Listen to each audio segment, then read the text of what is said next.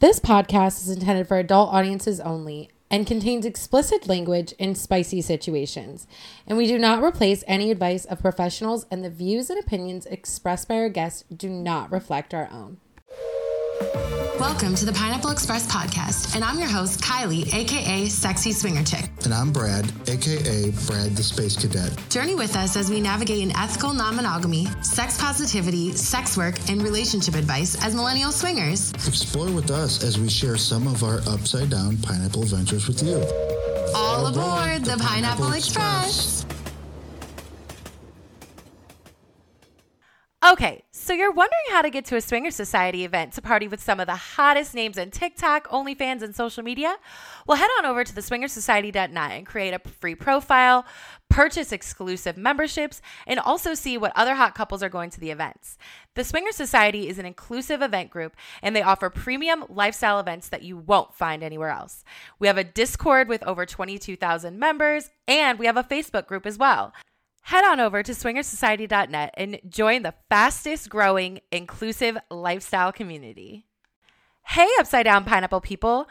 Join the millions of couples enjoying amazing sex with Promescent. I personally love the variety of products they offer, and their aloe based lube is the only lube I've ever used that doesn't throw off my pH. Brad loves their delay spray, which is clinically proven to help men last longer in bed. Their products have a 60 day money back guarantee and free shipping on orders in the US over $10. Their shipping is discreet and private, which is perfect for us in the swinger lifestyle. Make sure that you go to www.promescent.com backslash Kiley for all your discreet sexual health needs. My link is in the show notes. Promescent helps you live your best upside down pineapple life. Hello, my favorite upside down pineapple friends. It is Kiley here with the Pineapple Express podcast. So, on today's episode, we are going to talk boundaries. Uh, this is especially a good one for anybody who's new to the lifestyle. But I talk with this amazing woman. Her name is Lauren, and she is swinging lifestyle coach. And I actually met her at Naughty in New Orleans. We went out and we had some coffee and we chatted and uh, trying to figure out kind of where she is going to fit in for all of this. So I would love to have her on the podcast more because I think that she has a great perspective on the lifestyle that totally aligns with mine when it comes to, you know, just really healing and bettering yourself. And, uh, you know, obviously, you guys know I'm on a healing journey right now. So uh, definitely loved, loved this podcast. I think you guys are going to really enjoy it. Uh, housekeeping. So we are going to be in like I think like 55 days. We're going to be at Naughty New or Naughty New Orleans. Oh, my brain is still there. Uh, we're going to be at Secrets in Kissimmee, Florida. Uh, it's pretty sold out, but there's still overflow. Um, and then we are going to be at a Play Champagne takeover. Uh, that's going to be in October, October 20th through the 20 or 21st and 22nd uh, in Blue Ash, Ohio. And don't really know what's going to go on for 2024 yet, guys. Uh, we're probably not going to be at as many events. We're going to be doing more Ohio events, uh, staying closer to home. So there's that. But uh, yeah, I hope you guys really enjoy this episode. I know I really loved it. Um, I did, however, want to go back to doing my um, ask um, ask me questions. Uh, and because I found this really, really good one. And I wanted to share my answer with you guys. So um, I know I haven't been doing that, but it's this one was like so good that I just felt like I I had to have this conversation. So the question and this actually comes from like one of the Facebook groups I'm in. It says, "How do you handle when someone in real life either notices you with another partner in public and you have or you have a regular significant other that they are aware of. The real life person doesn't realize that you're a poly, swinger, open relationship and accuses you of having an affair or cheating. Or like if somebody that you know in quote unquote real life sees you on a vanilla dating app like Tinder or uh, Plenty of Fish. Um, unsure how to handle uh, how others assume the affair. And, you know, my answer to that is you know, I would, and this is just honestly, I would just be honest and be like, hey, yeah, so we're non monogamous. Um, you know, if you don't feel safe to have that conversation, but I mean, it's you know, and that's what makes it hard because some people don't feel safe to have that conversation, especially if it's somebody like a boss or a coworker or maybe an ex spouse um, who you know could possibly like screw screw something up. Um, but I think you know I'm really really blessed that I get to live openly. But you know, I think just saying you know if they see you out in public, just say, "Oh, we're really good friends," or it's you know um, you could even say that they're a family member. I mean, if you, this is if you like absolutely have to lie. Um, but I think, you know, just letting them know, oh yeah, my wife knows about this or my husband knows about this. Um, or you know just even if you say oh yeah we were thinking about like if they see you on a dating app like oh yeah we were thinking about like finding a third for a threesome or something like that you know?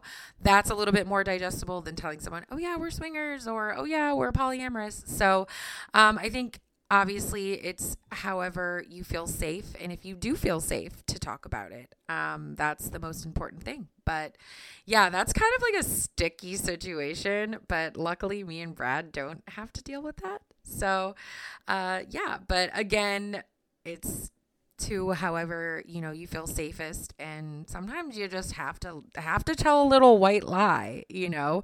Um but yeah anyways here is the podcast with me and Lauren. Again, we uh, from she's swing lifestyle coach, and um, we talk about boundaries in the lifestyle and especially for newbies. Hopefully, you guys love it. Uh, make sure that you leave me a five star review if you would, and um, yeah, so enjoy. Most people have unprotected oral sex, right? Be honest. Now think about your last STD test. Did your doctor tickle your throat with something that looked like a giant Q tip? Probably not. Yet that's the only way to check for oral gonorrhea or chlamydia, which are often asymptomatic. You need a better doctor. You need shamelesscare.com. Use coupon code CHIC, that's C H I C, at checkout.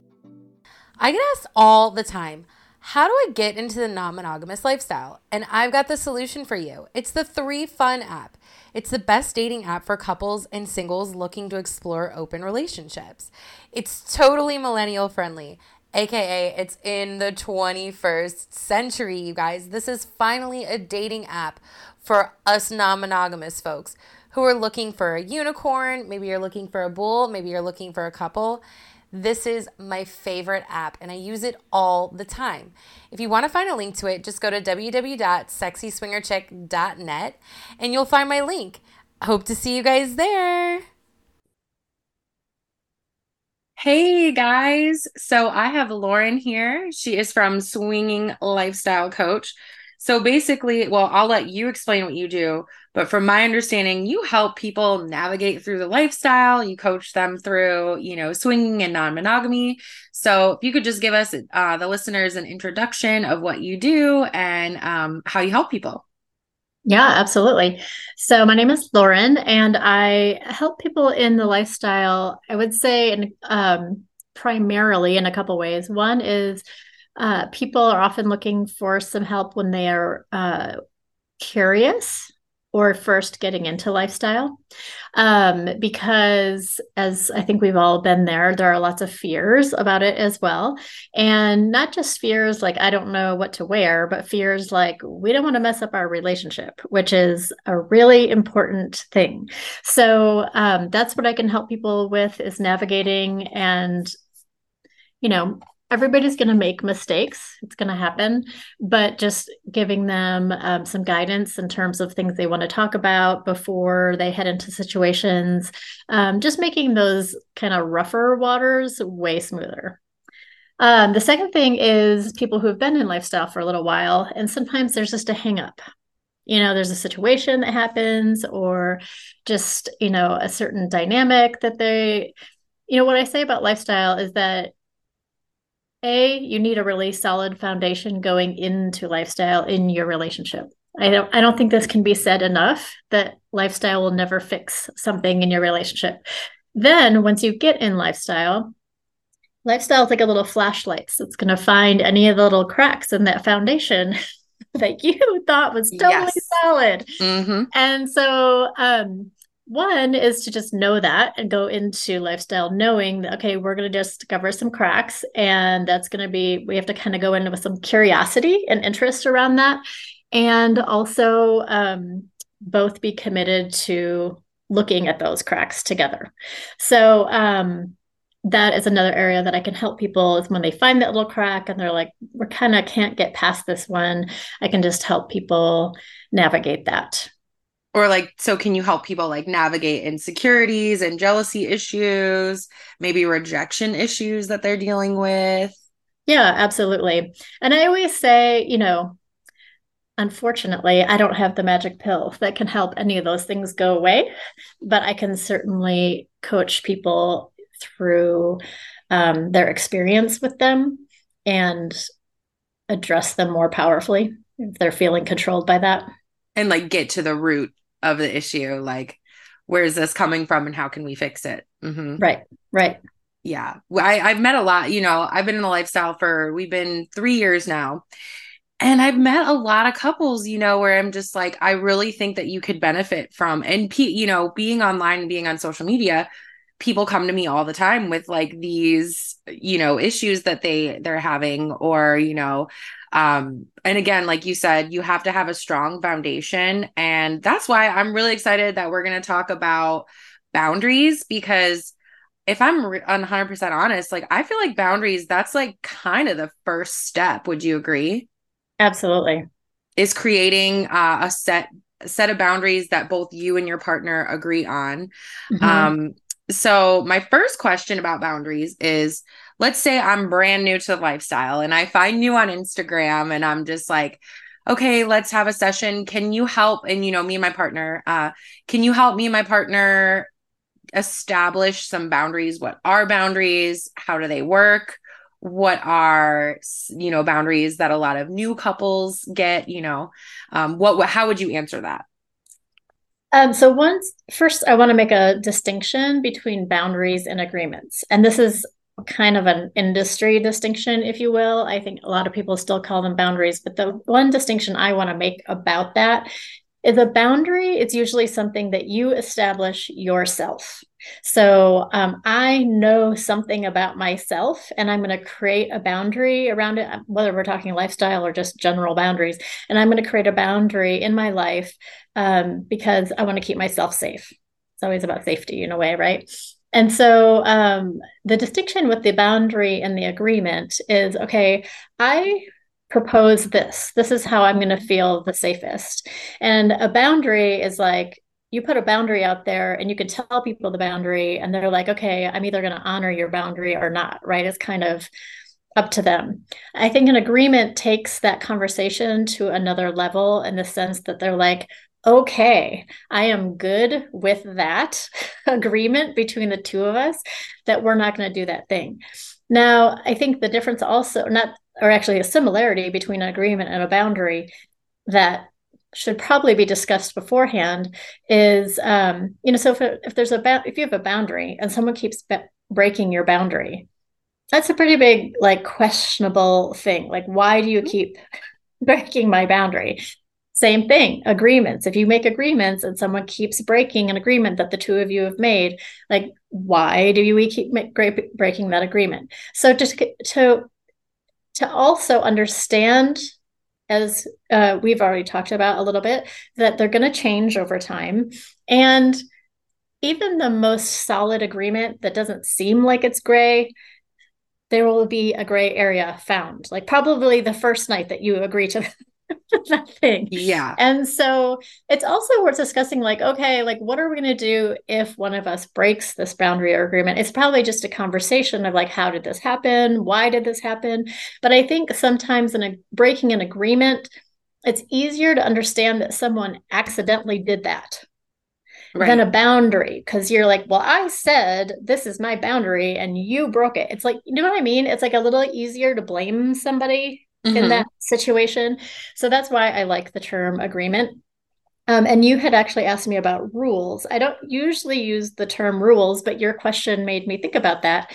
And I, I think of rules as more something we use with children. Mhm. So I don't really use that language. But also, when I thought about it further, I think rules are very much about safety, like physical safety. That's why I think about them with children because it's like, don't run into the road, Right. you know, things like that. So, like, maybe some of our agreements, like using condoms or protection or something like that, could fall into kind of the rule category. But just for my world, I generally use the term agreement. Yeah, and I and that's what I think too. I think like with rules, that's something that's non-negotiable, like condoms and STD talks, and well, for me, anal sex, right? So those are like we just that's that's to protect me and keep me safe. Yes. Um and I think, you know, that's that's how I look at a rule like that's something for safety. And definitely like m- all the couples I've ever met are like that's their one rule. That's like boundaries I think can be discussed at some point. Uh it might not be in the it's probably definitely not in the beginning, but you know, it can be discussed, but like rules is something that's like where this is no, this is for safety. I agree. Mhm. Mhm. Yeah. So, and then um, did you did you say you wanted to jump into some common ones that people start with? Yeah, I would like to. I, you know, and I think a lot of people when when they ask me, you know, they're new to the lifestyle, and I always tell them to listen to the podcast. So I think it's really important, you know, because people don't even really like. We had no idea where to start.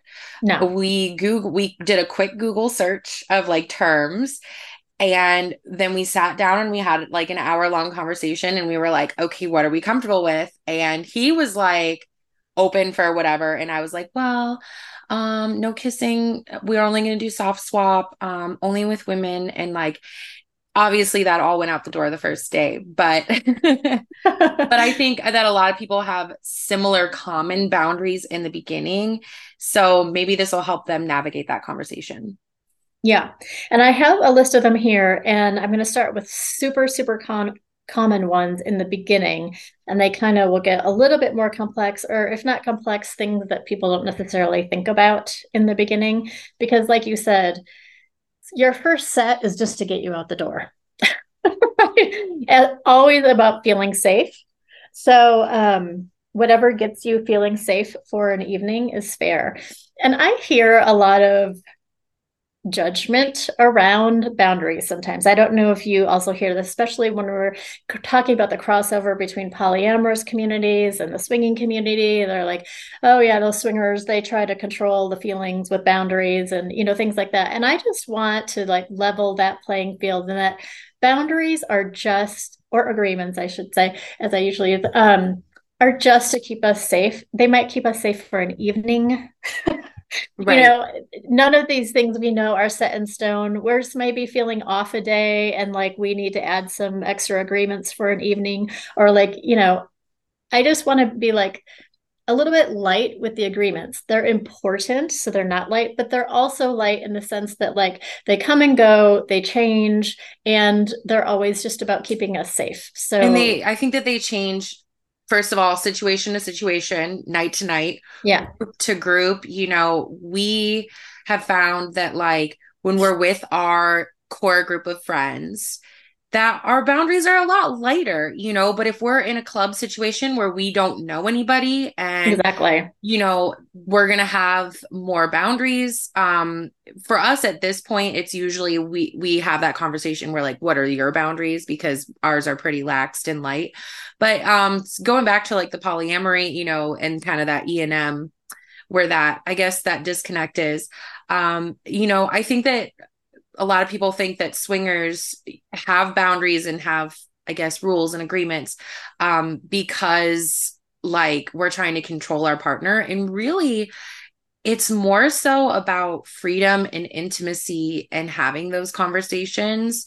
Um, I've found it to be way more intimate with my partner, just talking about boundaries. Boundaries are important in any relationship, not just a swinger relationship. Exactly. Poly- polyamorous people have boundaries with their feelings and their bodies. I have boundaries every single night as a sex worker with men.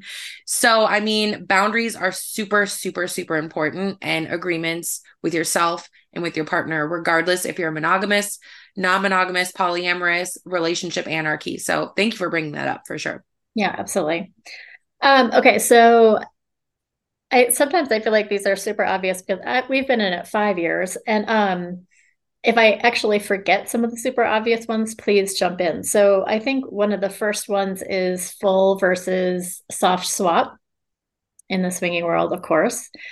So can you and I love asking all of my guests this question. This is like one of my favorite things. Can you explain your version of full swap and soft swap? Yes. So my version, um, and then I want to add another funny distinction to this.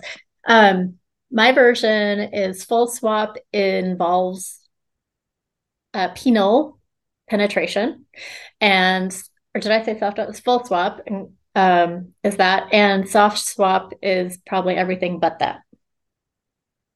So full swap is penetration, and soft swap for me, anyways, can be parallel play, um, head, you know, fingering, yes, yes. eating, uh, pussy, you know, all of that and then full swap is like actually having sex Correct. um because well, that's like that's such a yeah. those terms everybody gets really confused about because i feel like it's a little bit different everywhere and everyone you talk to so i always ask the couple what Absolutely. their version is especially because even you just saying having sex like soft swap is having sex in some people's vocabulary so you know just being very clear about what you know, penetration and fingers penetrating and penises penetrating, or what are all the things?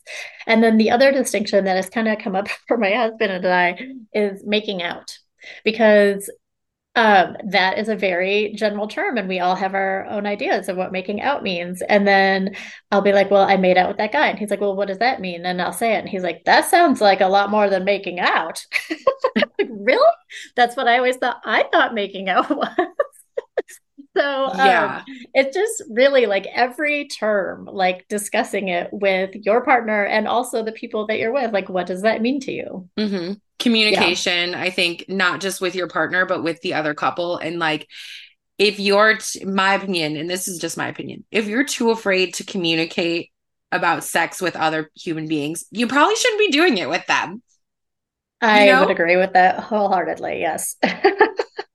Yes. Like if you can't say to somebody, "Oh, well what does that sexual term mean to you?" Like if you can't if you're too shy to talk about sex with somebody else, then you then you should probably wait until you're ready, you know. Exactly. I agree. Um, so the other one that I have down here, and you what you said was just a hard rule for you and your partner was protection and condoms. I would say everyone starts with that rule or bound agreement. Um, and the only thing I do want to say about that is in very tight swinging circles, sometimes that gets dropped. So, the reason I want to bring that up is because sometimes in a club setting, if those couples are playing together, you might see people playing without protection. And I think that freaks some people out. So, um, I just always want to like, it seems like an absolute non negotiable. And in certain circumstances, it becomes negotiable. So, just to bring that up as well. Yeah, absolutely. Like, there are um situate it's situational but it's i feel like that situation is very like there's there's couples who have been swapping together for 20 or 30 years right? And maybe they just went and got their std test and they show it to you. Maybe they just got it yes their results yesterday. Like you never know.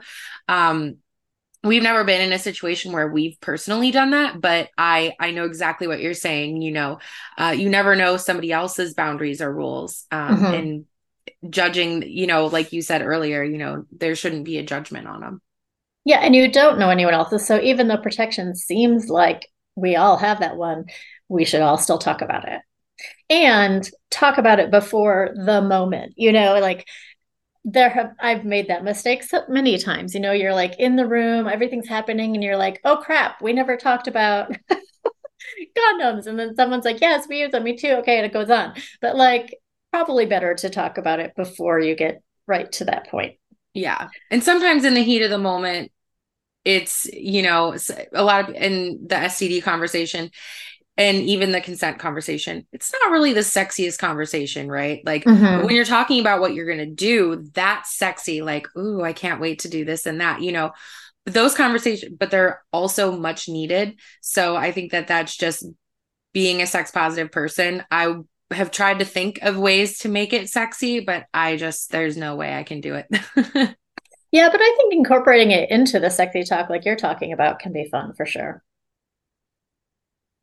So, what about no kissing? Because yeah, I know that that's a huge one. And we've met so many couples who, like, when they first get into the lifestyle, like the kissing thing is just a no go, or like kissing women is okay, but kissing men. Is that something that you hear about pretty often? Actually, no. So I'm really surprised to hear you say that because in our experience, we have heard about that like almost as a myth. we have never in five years experienced a couple that had that as a boundary. Um, and I'm, you know, if people want to start with that as boundary, I don't judge any boundaries or agreements. Um, I think it it feels to me like it would be a little awkward. I'm gonna abide by anyone's agreement, but um, we just haven't experienced that. Yeah, so that was one of ours, and then it was a lot of a lot of people that we've swapped with that have been newer um that was theirs. They're like yeah we're okay with full swap but no kissing. And i get it because it is in some people's eyes a very and then it goes the way for sex work as well. Like you know okay well we can you know have penetration but don't kiss me. Um so i think that it's like the intimacy factor. That's where i think that it comes from. But i remember listening to a podcast um it was open love 101 and they said like it really takes away from the heat of the moment. And then that's when it clicked for me. I was like, you're absolutely right. You know? So, but yeah, that's, I've seen that as a common one. And I've also seen no orgasms or like no um fluid. So you can't like swap fluids. Right. Um, I have never heard the or no orgasm, so I love learning something new. and um, the no fluids, I haven't heard that one in practice, like ex- experienced it myself. I know, I mean, if you're using condoms, like what other fluids would that count towards? Can you just help me understand that one? So like if if you're like you can't um if you're if the guy's finishing and like you can't put it in your mouth and and you know swallow it right? Like that's i've heard of this before and i've actually seen it. Um, but the fluids is mostly about the cum. It's not about saliva or something. Okay. No no okay. no. Yeah. okay it's okay, about okay. The, it's cum. Um and then i think usually for it's not usually for females it's usually for the male. But yeah. again that's one of those you can't squirt on your other partner's partner. Yeah right? Which is gonna be hard right? Um but yeah i think that's one of those rules that also involves the intimacy factor. Maybe mm-hmm. that couple feels like it's that's something for them that they only want to swallow their partners. They want to be the only one to swallow their partner's cum or again like you know even if you're using condoms and stuff like they're the only ones that want them to orgasm with them like it's correct it's an intimacy thing yes i totally get it i want to bring in intimacy especially to some of our later um agreements that I want to talk about, but that's something special that you just talked about. I was going to bring that up as a blanket thing too. Like within every agreement, you might also want to discuss that piece. Like, is there a sexual position that we want to say between the two of us? Is there this fluid exchange? Is there, you know, something that you want to keep special between the two of you? And sometimes you may not realize that, like our very first full swap, I loved everything about it. But he called her baby. My husband called her baby at one time. I, you know, I said Heb or something. And afterwards I was like, that was the only thing that did not feel good to me. And so we were like, okay, no problem. No pet names or, you know, whatever name or if you have a particular name you want to save or whatever. It's just really good to think through those things and can be fun to think through those things as you're creating your agreements too. Like, oh, let's keep this special between us. Like that's kind of fun. You know what I mean? And I think sometimes we don't know that it's going to bother us. Yeah. Until, until we experience have that moment. So yeah. like we can't re- can we really get mad at our partner for calling someone babe? You know, like you really no. can't. No. Um, but when you're new in the lifestyle, you don't know that it's gonna bother you. And I've heard that one actually probably more than I've heard the kissing one. Uh, the mm-hmm. kissing boundary is definitely the pet name one. I, I don't know what, and see, for me, I don't, he, you can call her whatever you want to call her. right. You yeah. Know? Um, and that's fine for me. It doesn't bother me, but definitely I've heard that so often. Yeah.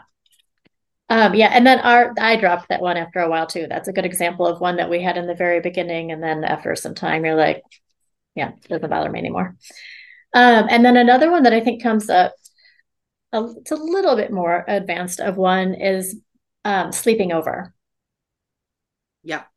Um, so whether you're sleeping over as couples, it might be one thing, and then especially if you do any separate play. And I've also heard that this can come into play because for me, that's kind of an advanced move to do a sleepover, um, especially separate from your partner. Like to, in my in my opinion, that's a very advanced lifestyle move. Um, but sometimes logistics, literally, like, oh my God, they live on the way, other side of town. I don't want to be driving home at two in the morning, yada, yada, yada. I totally get that. But those are all great things to discuss because that might be what you're thinking like, oh, I don't want to drive home at two in the morning. And your partner's like, why? What's happening? why is she coming home? So those are great things to discuss. And also, we've even had like um, my husband sleep in the guest room of the house that they're staying at because we didn't do that level of intimacy. So um, at that time, so it can be lot, you know, lots of things, but that's one that might come up earlier just because of logistics. And like I think same room and separate play, um, those are two big ones. And yeah, uh, so usually, and this is my experience, when it's same room, it's because one of the partners really enjoys the um, compersion of it, seeing their partner. Um, usually, it's not a control thing. And then separate room, I've actually heard of couples who only do separate rooms, and they start out doing separate rooms because they feel like they want to have those moments like they want to focus 100% on whichever person that they're having sex with and mm-hmm. they don't want their partner to distract them. Mm-hmm. so uh, there's different reasons for why people have that as a boundary for sure. Yeah absolutely. I actually had that one on my list before the other and i forgot about it so thank you for saying it. And um, so there's same room separate room but also playing together and playing separately like going on complete dates alone, mm-hmm. etc. So those are big um, operation decisions to make before everyone heads out. And again, um, you know, it's just to like uh, in the uh, polyamory paradox. I'm sorry, I'm forgetting the author's name right now, but I really liked the concept that she used, which was um, and something that I talk about is taking baby steps, like the kissing thing that you were talking about earlier. Some people have that as a hard boundary. Sometimes I would suggest that as a first step. Like, why don't you guys go out, if it's if you have a club setting to go to, and just try kissing other people and see how that already feels. Now, if that, you know, some people that's not going to work, it's that's obviously like the intimacy variable for them. But um, in this baby step conversation and the boundaries and the comfort zone is like we are really signing up for things that are pushing us out of our comfort zone and we know it. So the role of these agreements is to help us create like I'm going to go this much outside of my bubble, out of my comfort zone. Or at least that's what we're trying to achieve. And that's so I can go, oh, okay, I was actually, that's fine. I'm comfortable with that now. And then the next time you're putting your um, comfort zone out a little further. So each time you're expanding. What happens is if we get in our, ourselves into a situation and we don't have any agreements or we feel unsafe in some way, is that when something happens, we get very scared and we constrict. So now the next time we go out, we're going to be like, I don't want to do that and that and that and that because you're you're operating from this place of being scared or hurt or whatever. So that is very much how I see the agreements working is they just help us to create these baby steps of, of getting outside of our comfort zone. Absolutely. Um, what about non-sexual boundaries? Um, not in, you know, and when I when I say that, I mean like social media and communication type boundaries. I've found that a lot of couples do like to have group chats. Uh, they like to have, you know, their um, couples Facebook pages or couples social medias uh, so that that's what makes them feel comfortable. For me and my partner specifically, my partner hates group chats and he hates texting and he hates social media.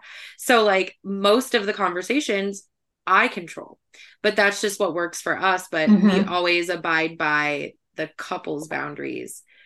But I, I would find about 95% of the couples that we've met and talked to, they always have couples like group chats.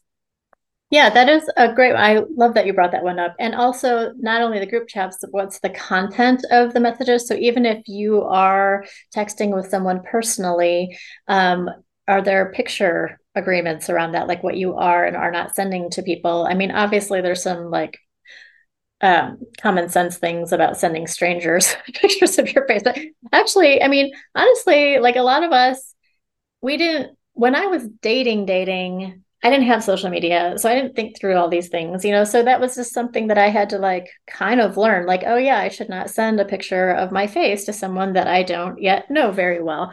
And um, yeah, so there's both the communication of group versus personal, but then also I think content of personal too.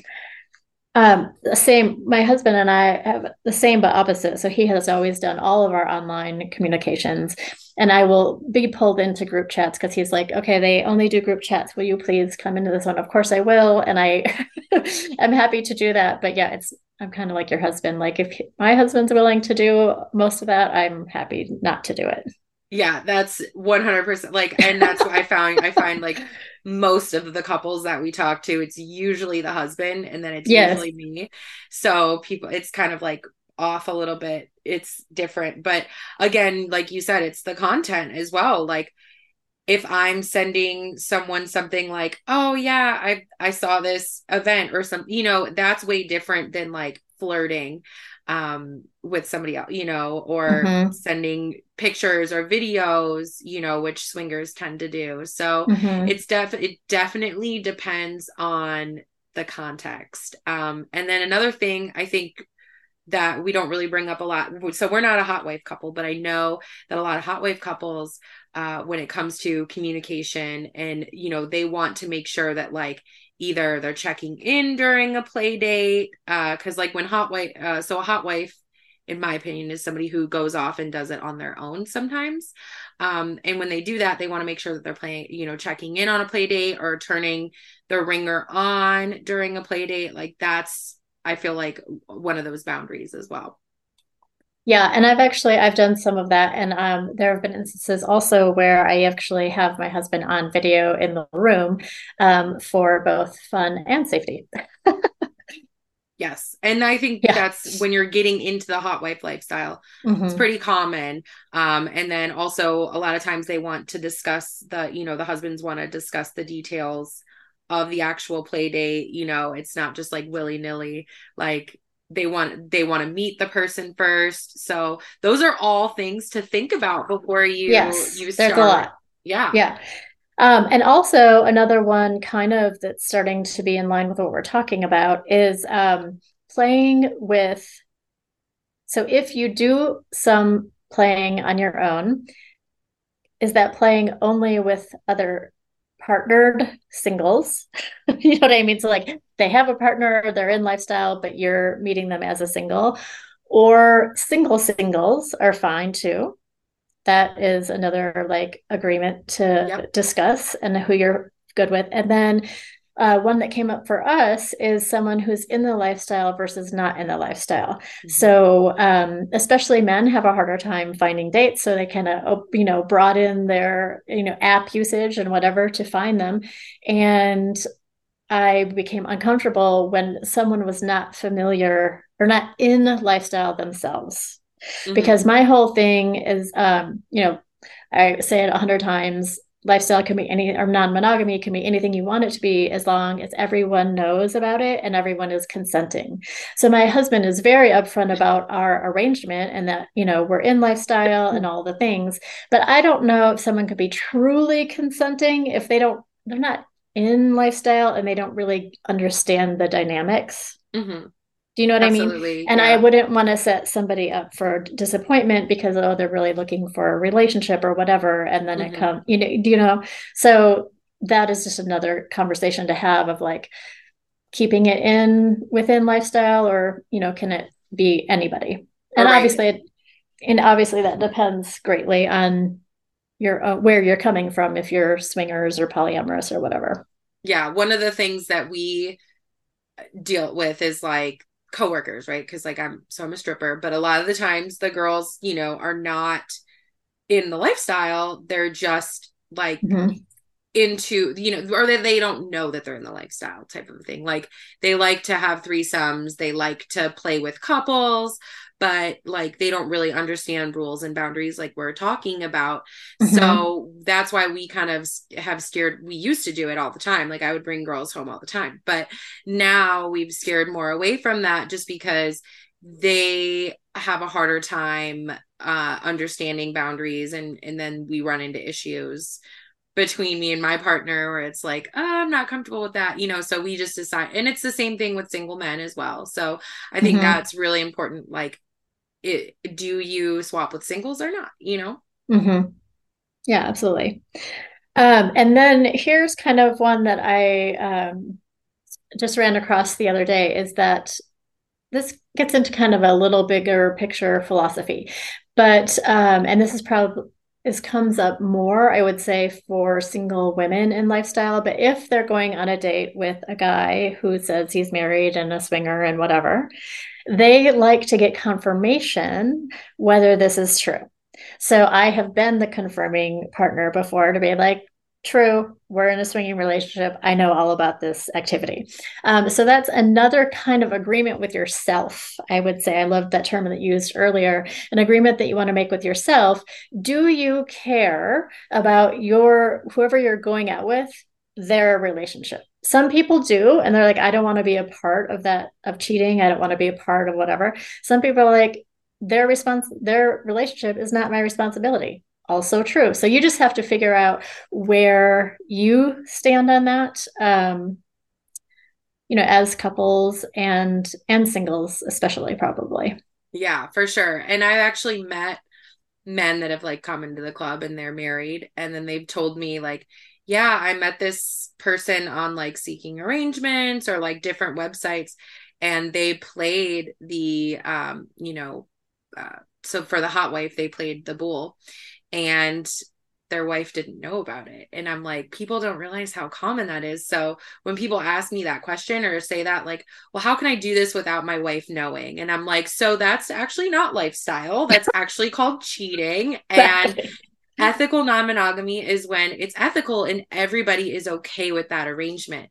Now, there are women who are hot, you know, are there are men who are hot husbands and they go and play with unicorns or single women, you know, and it's really important. And that's why, again, why we usually only play with people who are in the lifestyle because they understand that boundary.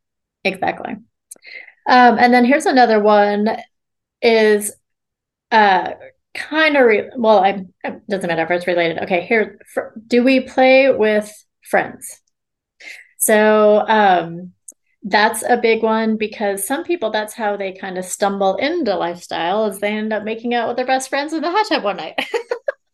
And then they're like oh this is a thing. But also um we did not start that way at all. And so we've always we had that for a long time as a boundary that we wouldn't play with now this sounds like a weird boundary to set that you wouldn't play with vanilla friends but like in the beginning not a lot of our friends were in the lifestyle but they were curious about it and like once people know you're in the lifestyle they might be a little bit open to like maybe I'll we'll kiss tonight or something. Do you know what I'm talking about? Like yeah, absolutely. Okay, and so we set a boundary earlier that has we haven't talked about it in a long time, but that we wouldn't play with friends because we felt like that would get awkward. But some people do not have that boundary at all, and they're excited about playing with their friends. So that is just another conversation to have.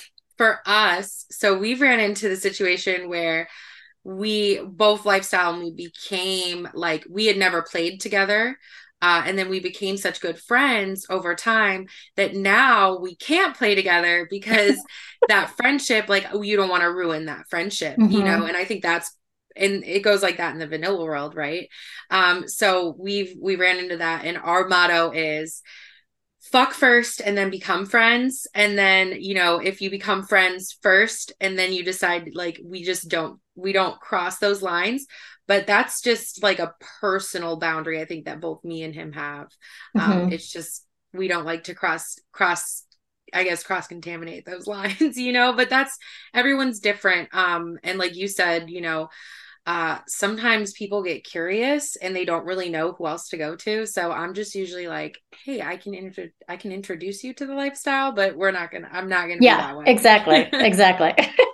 exactly. I'm a coach, but I don't actually introduce you in this way with me. I'm pointing right. at myself. Okay. Um then okay, here's another one. Uh paying for dates. Okay. So um, people, especially that pay that play separately, um, that has come up and I've heard in others, and we have talked about it also, and uh, whether it's okay to pay for going out with someone. Yeah, I've never. Well, so like we don't date. We don't really do the apps. Um, we're on there to find events and and find other people, of course, but like we don't do.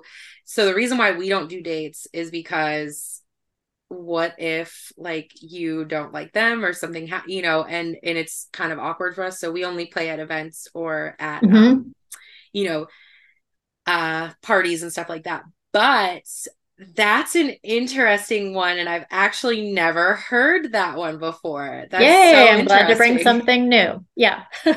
well, and I will say the dynamic is oftentimes men who want to pay for dates because women don't often need to pay for dates. It is much harder if you're especially dating separately for men to find dates. This is common knowledge. No one's going to dispute this. And so some guys are like, hey, I'd really like to use Seeking Arrangements or some other website that this would just be a lot easier um, for me. And so that is just a conversation to have. And that's actually a pretty spicy conversation for people yeah. to have. People have strong feelings about that one way or another. And it's a great thing to discuss in a, in couple relationship. So I'm I'm you know obviously I'm a sex worker, sex, sex work advocate, mm-hmm. um, and this mm-hmm. is something that I actually talk about a lot. That I think that a lot of single men, and it's like you said, there's no disputing that the lifestyle is 66% men and 33% women, and those are just the numbers. Like it's a lot of single men don't really have they they hear about it and i know this because i talk about it every night with with single men or married yeah. men because it's yeah. my job and i always tell people that i'm a uh, you know i'm a swinger and you know they think everybody has this idea that like they're gonna go to a swinger club and they're just gonna it's a complete fuck fest and everyone's yes. having an orgy and it's gonna be so easy for them to find somebody to fuck and it's like no you're i tell them i'm honest. I'm like you're better off spending that $200 and going on like Eros or tryst or um you know seeking arrangements and and going out on a date and finding somebody and paying them for it. Like and that's mm-hmm. just the reality. And i know that people have feelings about that and that's okay. But like it that's just the reality. It's it's so much harder for single men to be successful in the lifestyle because of the numbers factor, you know? Yeah. Yeah, absolutely. Um, and then let's see what else is on my list here. I think this gets into um the real sticky stuff that um okay, and I'll just say it. So the boundary about feelings. Yeah, that's that's the sticky one. the agreement that we are not going to have, I'm going to put this in quotes since everyone can't hear, feelings for other people. Right. Now, the conversation to have around that is what does that mean, feelings? Mm-hmm. So, here's an example of like before when we were just getting into things, and I don't even know if we had even played with anyone at the point that we had this conversation, we are like, okay, we would, I'm sure we'll only play with a couple once because that seems like you're starting to get into some kind of relationship if you you know keep going back to the same couple. And that by the way if you're having that conversation great. And if you have moved on it seems ridiculous when we when we talk about it now that we had that conversation. Um here's something else i say about lifestyle. You get into it for the sex well swinging specifically i would say a lot of people get into it for the sex you stay for the friendship. Mm-hmm. because what you find is that this is a community of just very open-minded respectful fun people to hang out with. You know when we first got into lifestyle and we met people that were like we only hang out with lifestyle people. We're like really? Because like we at the time only had vanilla friends.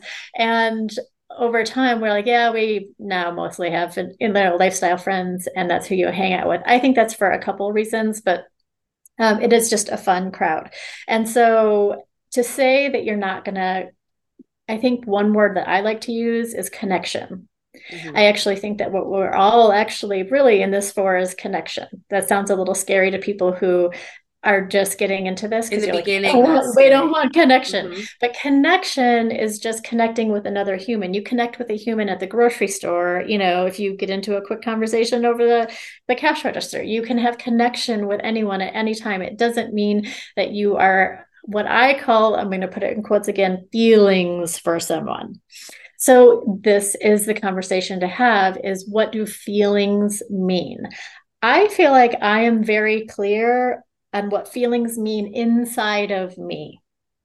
And I am very clear what I am not looking for and what my husband and I have agreed that we're not looking for. So I feel, I'm going to keep saying I feel because this is so controversial. I feel that if I was starting to have feelings for someone, I could be like, you know what? I'm not going to pursue that relationship anymore because that's really not what I'm looking for. Mm-hmm for their benefit, my benefit, my relationship's benefit. I feel like I have that ability to create that agreement and boundary for myself. You know, this is where people are like, well, you can never control feelings. That's true. Maybe I can't control my attraction for that person. I can control what I choose to do with those feelings.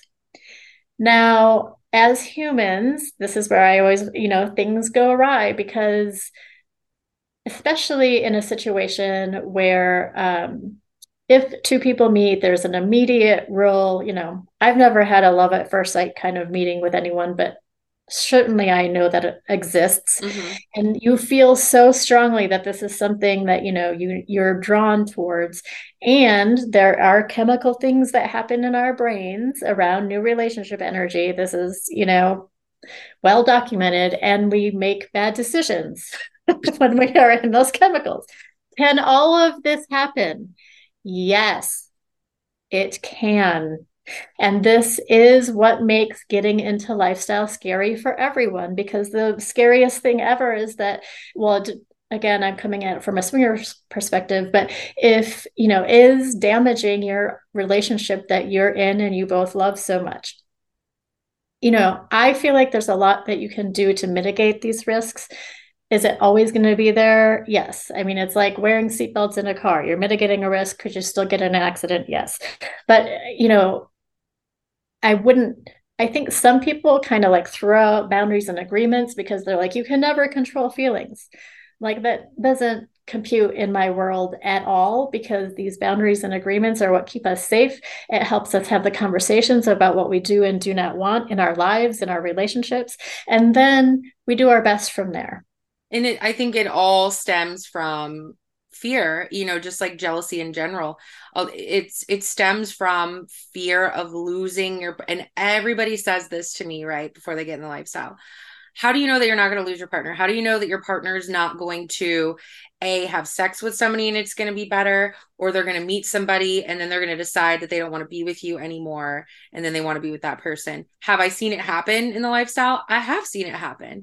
Um, but you also have to have a strong foundation with your partner and keep that line of communication open. I'll never forget when my partner we were we met a unicorn and it was uh, for content creation and she actually wasn't in the lifestyle but he came to me and he's they they had been laying on the couch and cuddling which didn't bother me um and he came to me and he said to me oh my god I have feelings for this person. I have a crush, like a like a crush that you have like when you're in school. How do I are you okay with that? How do how do I deal with this? Should we never talk to her again? And I'm like I wasn't upset. I wasn't like, "Oh my god, I'm going to lose him to her and he's going to fall in love with her." It was more of like, "Wow, I'm actually really glad that I know that you can develop feelings for people and you can develop connections with people. And now I know that this lifestyle is not just about sex anymore. Now we can develop connections because I'm a demisexual. So I cannot have sex with somebody unless I am have a connection with them.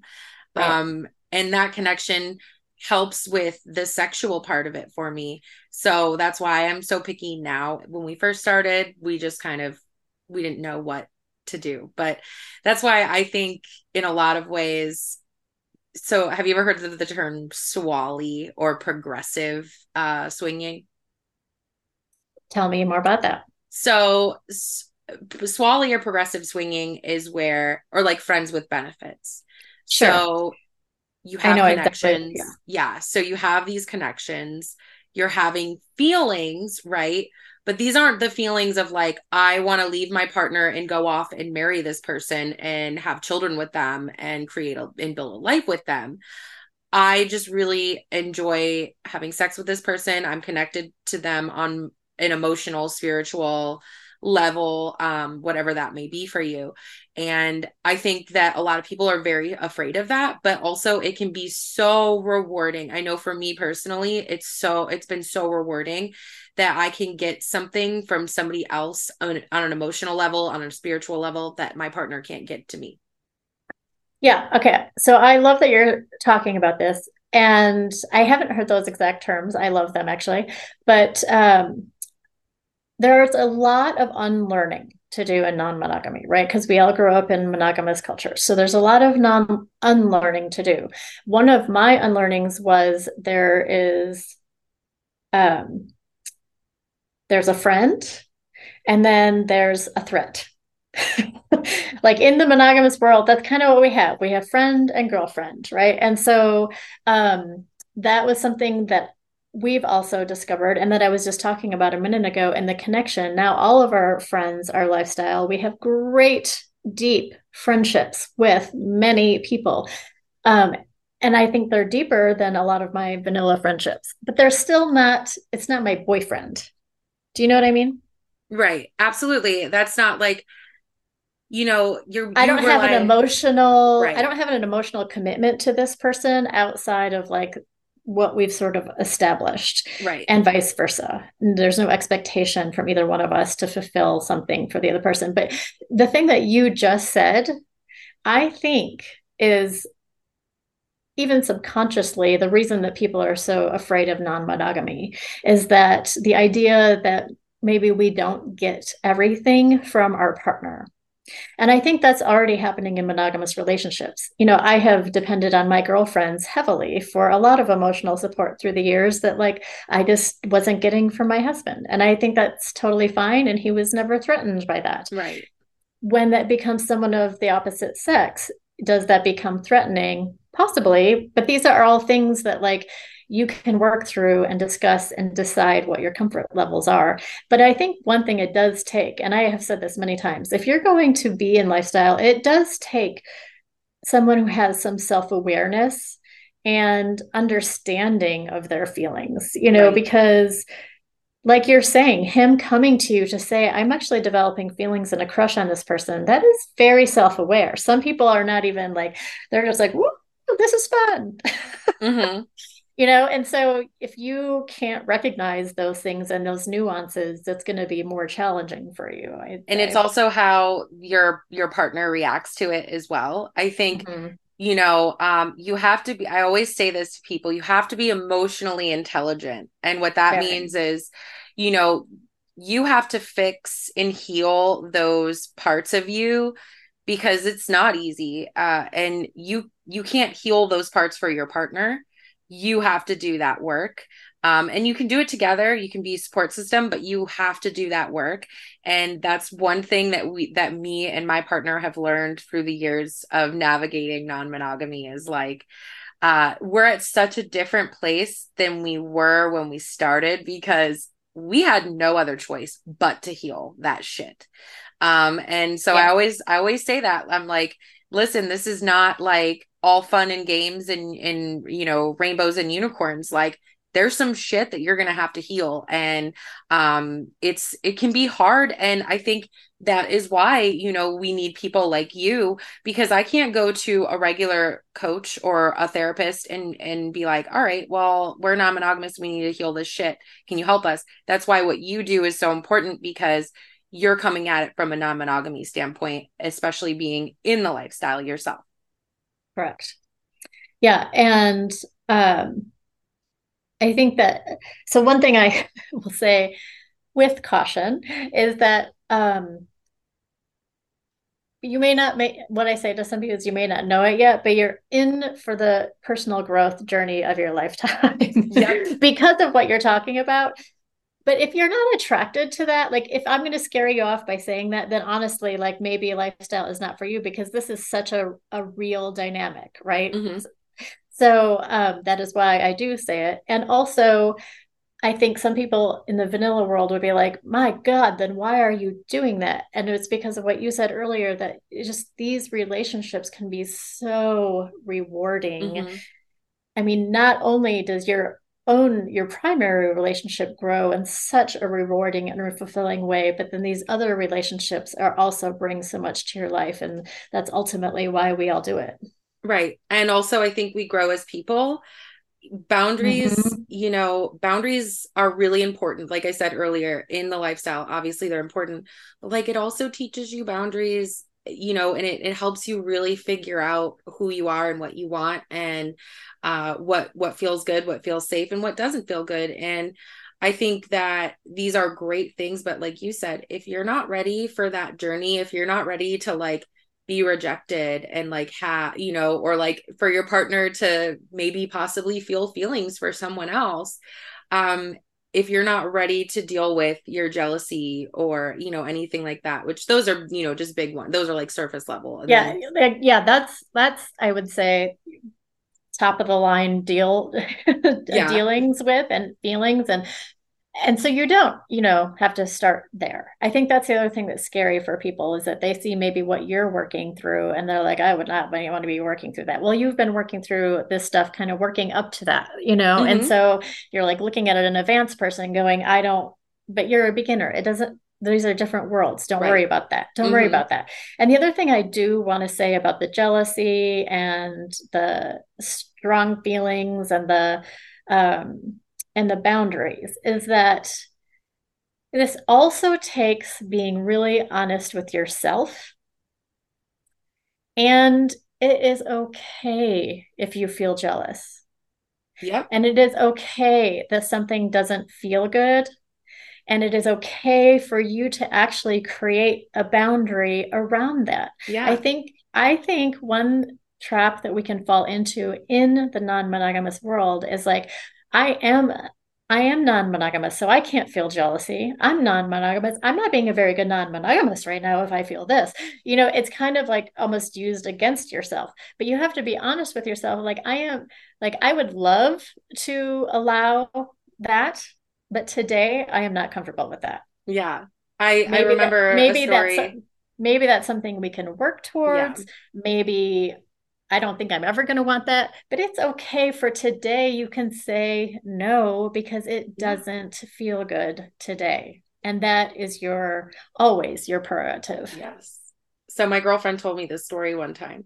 And she told me, and I won't say who it is, but she told me the story of like how they wanted to try letting her husband be a hot husband uh, and go off and have sex with a hot wife and she was gonna like they were like in a video chat well after it happened or while it was going on, she said she got so jealous.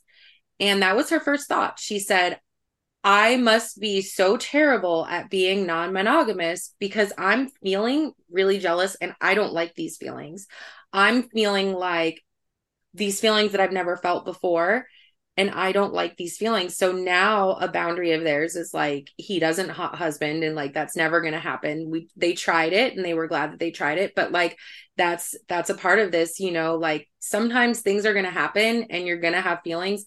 It doesn't mean that like you're a terror you're not a good swinger you know or yeah. even if you don't develop connections with people and you just like to ha- you just get in the lifestyle for the sex part of it yeah. or even the social part of it and you don't even have sex with anybody exactly, else. Exactly exactly. There's no right or wrong way to do ethical non-monogamy as long as it's ethical right? So everybody's dynamics, everyone knows about it and everyone's consenting. Yep. everyone's dynamics are going to be vastly different and um, some people might have the same dynamics. I know last night, Brad called me on the phone when I was at work and he saw a video of my friend with um, a single guy. And he said, Don't you get any ideas because I'm not okay. I'm not there yet.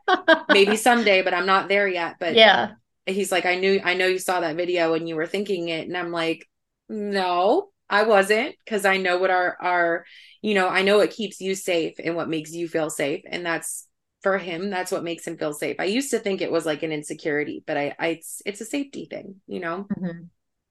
and i don't well, judge and him. it might be an insecurity and that's mm-hmm. okay we have yeah. insecurities exactly it's it's that accepting ourselves a moment of where we're at it's called being a human and it's called having childhood trauma and like ha- you know just growing as people and um i think boundaries really are a huge part of that um looking at yourself and figuring out who you are and who you and your partner are together mm-hmm. um i know it's it's a broken record but like communication mm-hmm. you know um so as a coach what do you do like what would you do if me and my partner came to you and i was like hey you know me and brad have this boundary that no single men and I went off and I I broke our boundary, you know, when we were at the club and um like how would you help us navigate through that? I would say the approach is always let's get underneath. Like let's get underneath why the boundary was originally created. And when I say underneath, you know, it might be well, I just am not comfortable with her being with single men. Okay, why? Well because you know that really brings up in me that you know she, that that's someone that she could possibly run off with.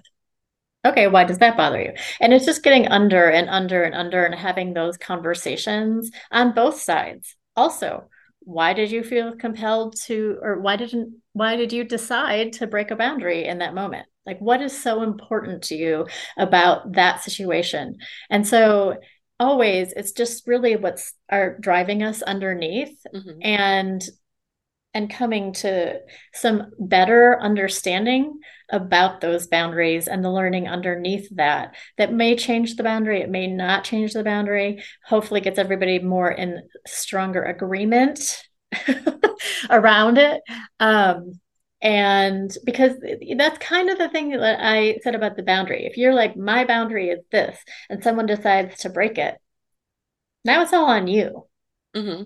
right? To uphold your boundary. and when it's an agreement, it's really like, okay, well, why, what compelled us to break that agreement? And so, how, does this agreement actually need to be stronger or actually looser? Like, what, how are we going to get underneath the motivations of that? It's, I think it's um what's the right word? It's compromising with your partner and like we've we've had those conversations um about compromise and like one like one of the boundaries that so whenever I travel alone I can only play with females and not males. And that's an agreement that we've come to.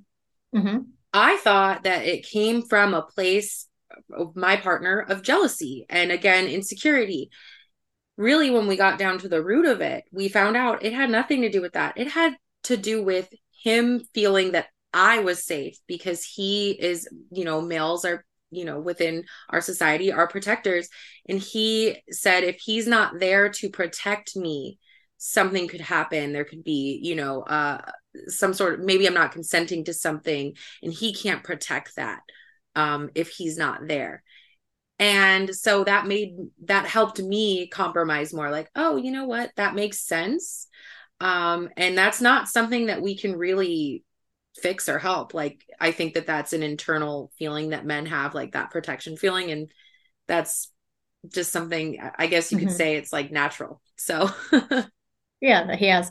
Yeah, exactly. It's always about getting underneath and understanding. I think when we understand where our partner is coming from, we're always more happy to sign up for it and more empathetic. Like, yes, if, if it's if it's like a hard no, like no, you are never going to be able to be with a single guy ever. But once they, or you know, single female, um, once they kind of, you can peel back those layers um i think it's that's really really important like peeling back those layers and figuring out because then now i can i'll be more apt to compromise when i feel more empathetic to my partner and his mm-hmm. feelings mm-hmm. Mm-hmm. and that's what i can just help people do is peel back the layers because sometimes there are some sticky layers that are difficult for people to talk with and just having that third person there and just asking the right questions can get you there a little more easily and you help people because like uh, i think in this lifestyle there's a lot of vulnerability that goes into it you have to be very vulnerable. So you kind of just help people navigate through that vulnerability and ask them the right questions and um, get them talking and having those conversations being vulnerable. Correct. Well when you're in a place of being scared and someone else is asking you i want to do this thing that makes you scared it's really hard to get into a place where you feel safe to really talk about that. So the third person can kind of be the of release some of that tension. Yeah, absolutely. And like again, sometimes it's a little harder to be vulnerable. I, I don't know. I, I hear this a lot that people have a vulnerability issue. I don't. I'm always vulnerable. I don't know what it is. But um people have that issue so i think it's really important to have that third person and um you know brad and i have been there. We've we've had to do relationship coaching and uh we went through two years of therapy before we got into the lifestyle mm-hmm. um to build those blocks you know and and build that foundation of um strength and vulnerability. And we still have issues and you know everybody does uh, because that's just kind of uh, the lifestyle is not a fix you know a fix all right it's yeah, not gonna it's not fix- a fix at all and also the thing about vulnerability that i think is kind of a paradox and an interesting one is that we are the most vulnerable with our partners that's what establishes our strong foundations to begin with and sometimes it is the most difficult to be vulnerable with that person because there's so much to lose Exactly. Mm-hmm. Yeah. And I, so and that's, I, that's where I can come in and also help people see where that might be happening because that's not always obvious. Right. Yeah. Um, so do, do you think, say I'm wanting to get into the lifestyle, um, I talk with my partner and I'm like, you know, um, okay, I want, we want to do this. How do we get there? Um, is that something that you can coach people through and help people with absolutely i would say um, so i think what people do is they see me like when they're first getting into it maybe they see that i exist in a you know a post or something and then a lifestyle coach that's interesting i don't really know i would need a lifestyle coach then they go off and they start doing lifestyle stuff and they're like oh okay i can see why we might need a lifestyle coach because just being more prepared. Like I said, ha- half these conversations that we just talked about, they're really common, but you don't know to have them. Yeah. You just mm-hmm. don't know. And rather than stumbling through all that, like it, I think for us, it would have been really great to like have had many of the conversations that we had through trial and error, um, had those before we even started. That would have been truly amazing. And so, do you help people gain um, do you help them while, while you're coaching do you help them gain that emotional intelligence the the you know how to talk to each other what to say like are those all kind of things that you go through especially with newer couples? Yeah absolutely and also where do you i mean the biggest question is always what do you want? Where do you want to be? What do you what is intriguing to you and helping people establish how they do those baby steps? Because you know, I mean, sex club is a very common first step um, in terms of like checking out the the scene. And that concerns me to some degree because depending on the night um some clubs can be super wild and crazy and sometimes it can just be too much too soon for people. And then they see that and they go oh that's not for us and they walk away well maybe mm-hmm. it's not for you but i really wouldn't want you to think that based on that one experience and i think that's what i can also help people through is understanding a lot of the options and what things might look like and not look like and prepare them for what they might see or not see and um, expectations around whether you will or will not meet a couple at the club, all those kinds of things that can just set you at ease and make the process so much more fun when you're not worrying about it. Right. When and when you have those foundation and I think confidence, and I say this a lot, confidence comes from doing something a lot and knowing about it and having a very clear understanding. And unfortunately, there's not a whole lot out there in terms of like you know swinging and lifestyle you know based because of like censorship and like also it depends on who you're listening to or who what podcast you're listening to right well this is what i often say is until you know about lifestyle sometimes you don't know about lifestyle some mm-hmm. people know about it like we didn't know a thing about it like we had friends that were in the lifestyle that we didn't even know until later when we were in lifestyle that they were in lifestyle we just didn't know that it existed like we knew about polyamory we didn't know about anything else. And we knew very little about that.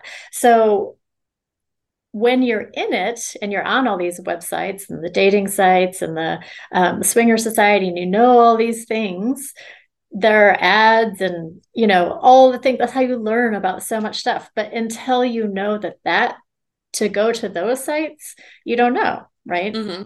right absolutely. And like when my partner came to me it was like there's these lifestyle clubs these are there i'm like I'm not going to a key party, dude, with like all people who are my dad's age. Like, this, yeah, this is my number one drives me crazy stereotype that is out there is the key party thing. But that's all that that's, that's all that all, people know. I know. I know. know. And when you're like, when someone says swinging, you just assume like everybody has all of these ex- assumptions and expectations about what a sex club is or what a swinger club is or what a you know a swinging relationship is. And um you know i think that's why i love doing what i do because i i get to break that barrier and and explain to people like no it's not just a crazy orgy you know? Um i mean and like you were saying a little bit earlier and something that i wanted to add to the conversation um you know if you go to Naughty in New Orleans, which is actually where me and Lauren met, but if you go to an event like Naughty New Orleans where there's 2,600 people and there's like, you know, all these couple, like 1,400 couples, you know, or whatever, 1,200 couples or whatever, you know, that's going to be kind of probably overwhelming. Um, so someone like Lauren can really help you navigate what you're looking for, what your goals are. Maybe you do like to date maybe you want your wife to be a hot wife you know but but she can help you have those conversations that's what i think is what you do correct? Yes. Okay. So can you tell us uh if people are interested in that or um, if they want to learn more about you how can they find you? Uh, yeah so there's lots of places. The primary primary primary spot is my website which is swinginglifestylecoach.com and I have a blog on there that actually talks about a lot of these topics that we've talked about. So if you're new and just want to learn, that's a great place to go. I have workshops that I'm having regularly online and sometimes in person. All my naughty ones um, that I did at Naughty in New Orleans were on there too. But I have, um, so there are there's a range of topics and workshops. That's also where you can sign up for a free 20 to 30 minute consultation. If coaching is something that you think you might be interested in, but want to know more about it, I'm happy to talk through what you're the stage that you're at. Um, and it's also, if you're ready to jump into some coaching, you can schedule an appointment there. Um, and I actually have a workshop called "The Conversation That uh, all, That Every Lifestyle Couple Should Be Having." It was one that I actually did at Naughty New Orleans, but the online is happening on August 26th, so that's um, something that people might be interested in as well. Oh my god, that would that's really really important. I think that's a really good one too. Um, and it's cool that you offer that via Zoom. I mean, so do you do you go to a lot of conferences? Uh, that because I I'm seeing a lot more of the naughty New Orleans style conferences where the cl- in especially you know at Naughty New Orleans. I mean, I don't know if your classes were pretty filled, but I know a lot of the class, a lot of people just really that are in the lifestyle, they really do want to. They they have a learn. thirst to learn about it and learn absolutely. Like, so i think that that's really really good and it's much needed for people you know um and i think that it's great that you offer that for people. So uh yeah yeah definitely. i mean i absolutely love doing that. I do i live in salt lake city and so i do some in-person events here. And if you are an organizer of these events i absolutely love doing this in person so reach out to me for that as well Awesome. Well, thank you for coming on and chatting boundaries with me. And yeah, so fun. Thank you. Overall lifestyle. I think that a lot of people are going to get a lot out of this. Um, and that's one thing that I love about, uh, you know, the podcast in general is just that, you know, hopefully people are getting some sort of knowledge and, and growth out of it, you know, because we're all on our, our path of growing. Yeah. And we we're keeping it keeping it going so thank you so much for joining me um, and again, if you guys want to find Lauren, you can go to her website. Can you say that one more time? And it yes. will be in the show notes as well. Swinginglifestylecoach.com. So swinginglifestylecoach.com. If people want to, you know, email you, can they email you as well? Oh yeah, and I am on Instagram, same name, Swinging Lifestyle Coach. Facebook, Swinging Lifestyle Coach. Pretty easy to find. I'm the same name everywhere, except SC, SDC and Kasidie. I am um, Swinging Coach on those okay. two. Okay. Awesome. Well, thank you so much. Yeah, thank you so much. It was great. This has been really awesome.